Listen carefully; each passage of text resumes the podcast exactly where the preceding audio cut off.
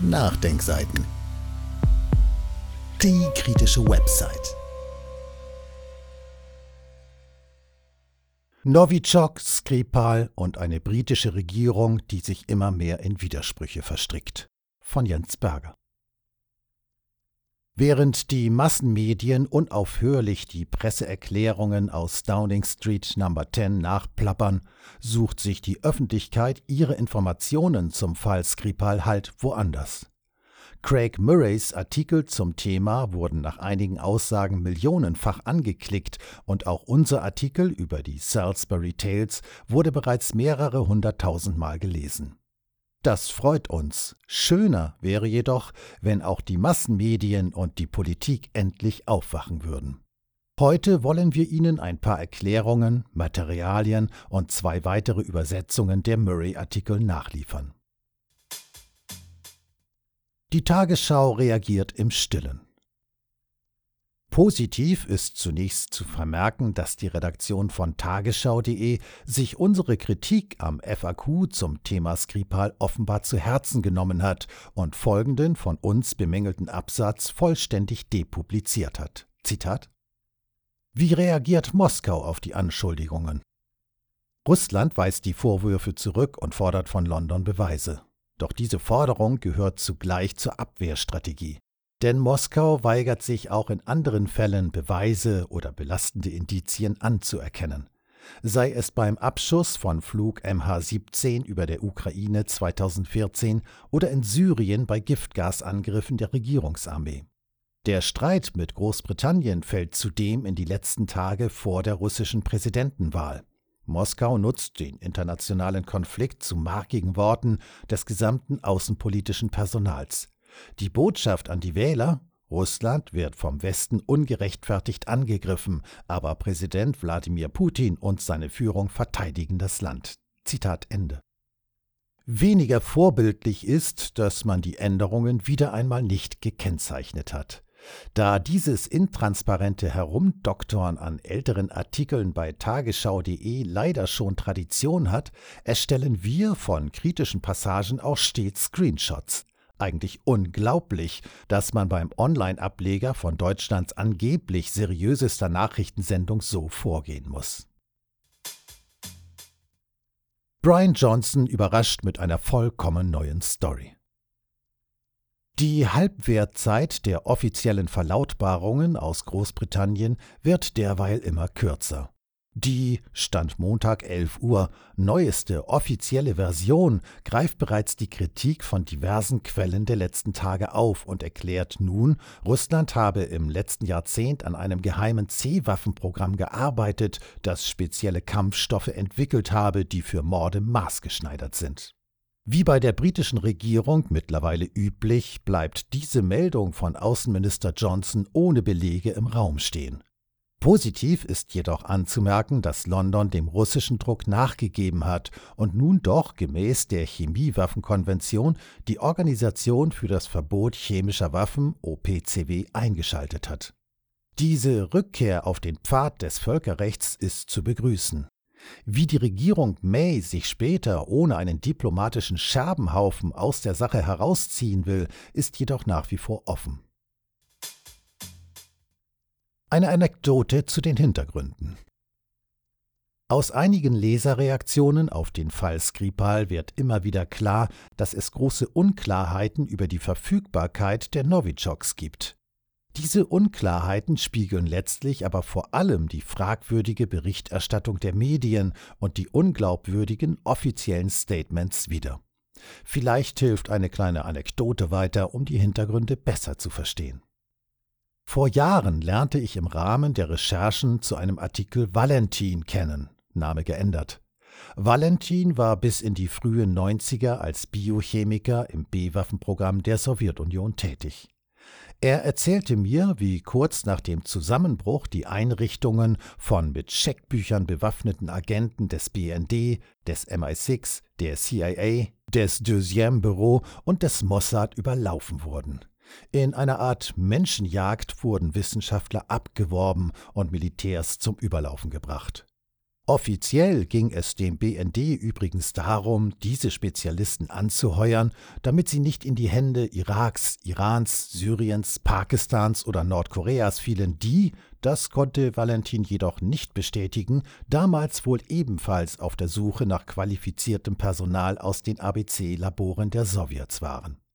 Valentin wurde kurzerhand zum Deutschrussen erklärt, bekam eine großzügige Prämie, ein zinsloses Darlehen für seinen Neuanfang in der BRD und einen recht ordentlich dotierten Proforma-Beraterjob bei einer Bundesbehörde. Er wurde zwar auch fachlich ausgefragt, in einem wie auch immer gearteten Waffenprogramm war er seitdem aber nie mehr beschäftigt. Es wäre jedoch mehr als naiv anzunehmen, dass hinter den Mauern von Forschungsstätten wie Nestiona, Portendown und Fort Detrick nicht mehr aktiv an B- und C-Kampfstoffen geforscht würde. Noch naiver wäre es anzunehmen, dass die aktiven Dienste nach dem Zusammenbruch der Sowjetunion nicht auch Forscher aus dem C-Waffenprogramm abgeworben hätten und sich nicht das gesammelte Know-how der Sowjets angeeignet hätten. Die USA haben ja sogar, auf Wunsch Usbekistans hin, die für Novichok relevante Anlage in Nukos selbst demontiert. Und dies ganz sicher nicht, ohne sich das Know-how vorher zu sichern. Wer diese Hintergrundinformationen hat, muss sich auch nicht wundern, dass die erste offiziell bekannte Synthese eines Novichok von iranischen Forschern unter Aufsicht der OPCW durchgeführt und in Fachblättern publiziert wurde. So viel zum Thema nur die Russen können das. Eine große Unbekannte ist übrigens, in welchen Nachfolgestaaten der Sowjetunion die Waffenprogramme weiterbetrieben wurde. Wie sieht es beispielsweise mit der Ukraine aus? Dort hätte man auch ein sehr überzeugendes Motiv, Russland eine solche Tat anzuhängen. Das ist jedoch Spekulation. Man muss aber davon ausgehen, dass neben Russland zumindest die USA, Großbritannien, Israel, Frankreich und Deutschland zumindest über das theoretische Rüstzeug verfügen, selbst einige, wenn nicht gar alle Novichok-Stoffe herzustellen. Hier geraten wir jedoch in eine sehr pikante und delikate Situation. Laut der Chemiewaffenkonvention, die 1997 in Kraft trat, durften bis auf Israel, das die Konvention nie ratifiziert, und Nordkorea, das die Konvention noch nicht einmal unterschrieben hat, alle hier genannten Staaten ohne das Hinzuziehen der OPCW überhaupt nicht an Novichoks forschen. Wie gesagt, es wäre naiv anzunehmen, dass man sich daran gehalten hat. Aber dies kann beispielsweise Theresa May natürlich nicht zugeben und ist daher in der dummen Lage, keine Erklärung auf die Frage geben zu können, wie die britischen Behörden denn überhaupt diesen, nicht einmal der OPCW bekannten Stoff analysiert haben wollen. Die Kardinalfrage unser Leser BS machte uns in diesem Zusammenhang auf einen sehr interessanten Blogkommentar eines ihm unbekannten Fachkollegen aufmerksam, der einen kurzen und prägnanten Kommentar zur forensisch-analytischen Vorgehensweise der Bestimmung des fraglichen Agents abgegeben hat. Auf unserer Website finden Sie den Originaltext in Englisch. Es geht also um die Frage, woher die britischen Behörden eine Vergleichsprobe des angeblich russischen Novichoks hatten, mit der sie die Probe vom Tatort vergleichen konnten. BS schreibt dazu Eben dies ist die Kardinalfrage. Festzuhalten bleibt zudem, dass, verfügt man über ausreichend Kenntnisse, Logistik und fortgeschrittene Systemmethodik, dann selbst der Fingerprint, resultierend aus eingesetzter Synthesetechnik, Unreinheiten, Isotopverteilung etc., einer Probe nicht als sicherer Nachweis gelten kann, weil eben auch dieser mit ausreichend Aufwand gefälscht werden kann. Insbesondere gilt dies natürlich für Großinstitutionen, welche über sämtliche dieser Voraussetzungen verfügen. Mit anderen Worten, selbst wenn doch noch entsprechende Beweise vorgelegt werden sollten, wären auch diese mit einer gewissen Zurückhaltung zu beurteilen.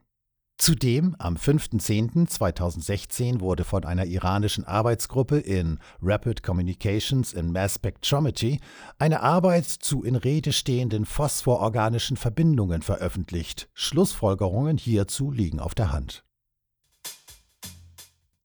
Fazit Festzuhalten bleibt, dass es also weitaus mehr als eine Variante gibt.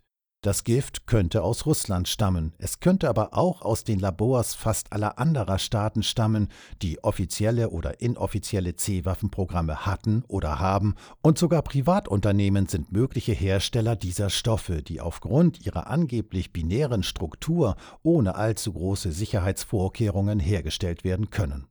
Viel interessanter ist jedoch die Frage, wie britische Behörden den Stoff nachweisen konnten. Dazu gibt es zwei mögliche Varianten.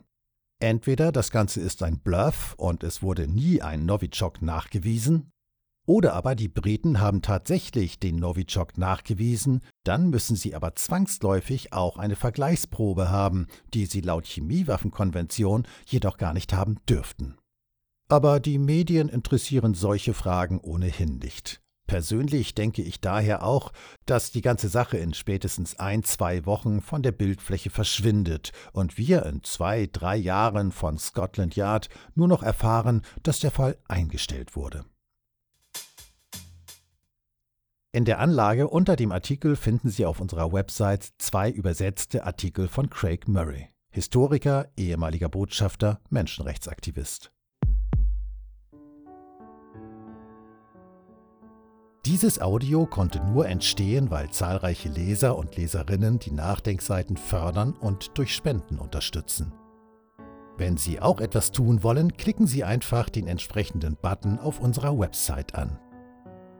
Übrigens, Sie können uns auch bei iTunes, SoundCloud und YouTube hören und wenn Sie mögen, gerne unseren Kanal abonnieren und eine positive Bewertung für uns abgeben. Wir freuen uns über Ihre Unterstützung und die Weiterverbreitung unserer Inhalte.